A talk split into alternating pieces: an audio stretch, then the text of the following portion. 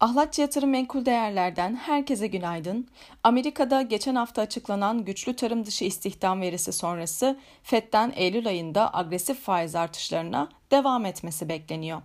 Piyasa fiyatlamaları 21 Eylül'de FED'den 75 bas puanlık bir faiz artışı olacağına işaret ediyor. Yarın Amerika tarafında enflasyon verisi açıklanacak. Beklentiler Temmuz ayı enflasyonunun aylık bazda Ocak 2021'den bu yana en düşük seviye olan %0,2, yıllık bazda ise %9,1'den %8,7'ye ineceği beklentisi var. Dolayısıyla enflasyonda zirvenin görüldüğüne işaret eden bir veri akışı olursa piyasalardaki olumlu fiyatlamaların devam edeceğini söyleyebiliriz.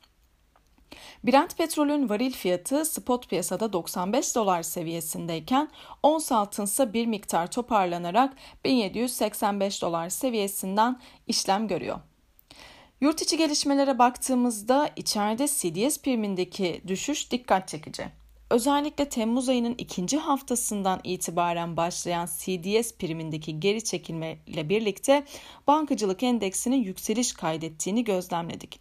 İçeride makroekonomik kırılganlıklar devam ederken küresel piyasalarda petrol fiyatlarındaki aynı zamanda emtia fiyatlarındaki geri çekilmenin CDS'lere olumlu etki göstermiş olduğunu söyleyebiliriz. Fakat yine de tarihi ortalamalarının üzerinde olduğunu hatırlatmakta fayda var. Dün Borsa İstanbul tarafında rekor kapanışlar gelmeye devam etti.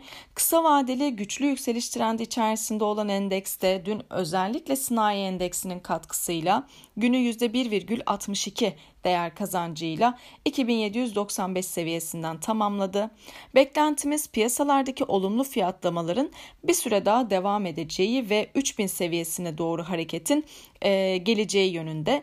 Endeksin 2022 yılı dolar bazlı zirve seviyesi 175 dolar e, seviyelerine tekabül ediyor.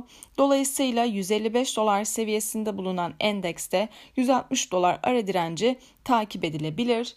Bilanço tarafı güçlü gelmeye devam ediyor. Özellikle piyasanın beklentisi bu yılın en güçlü e, bilançosunun 2022'nin e, ilk 6 ayında gerçekleşeceği yönünde. Dolayısıyla e, bu da özellikle Borsa İstanbul'a olumlu etki etmiş olabilir. Bugün yurt içi ve yurt dışı piyasalarda önemli bir veri akışı bulunmuyor. Herkese bol kazançlı güzel bir gün dilerim.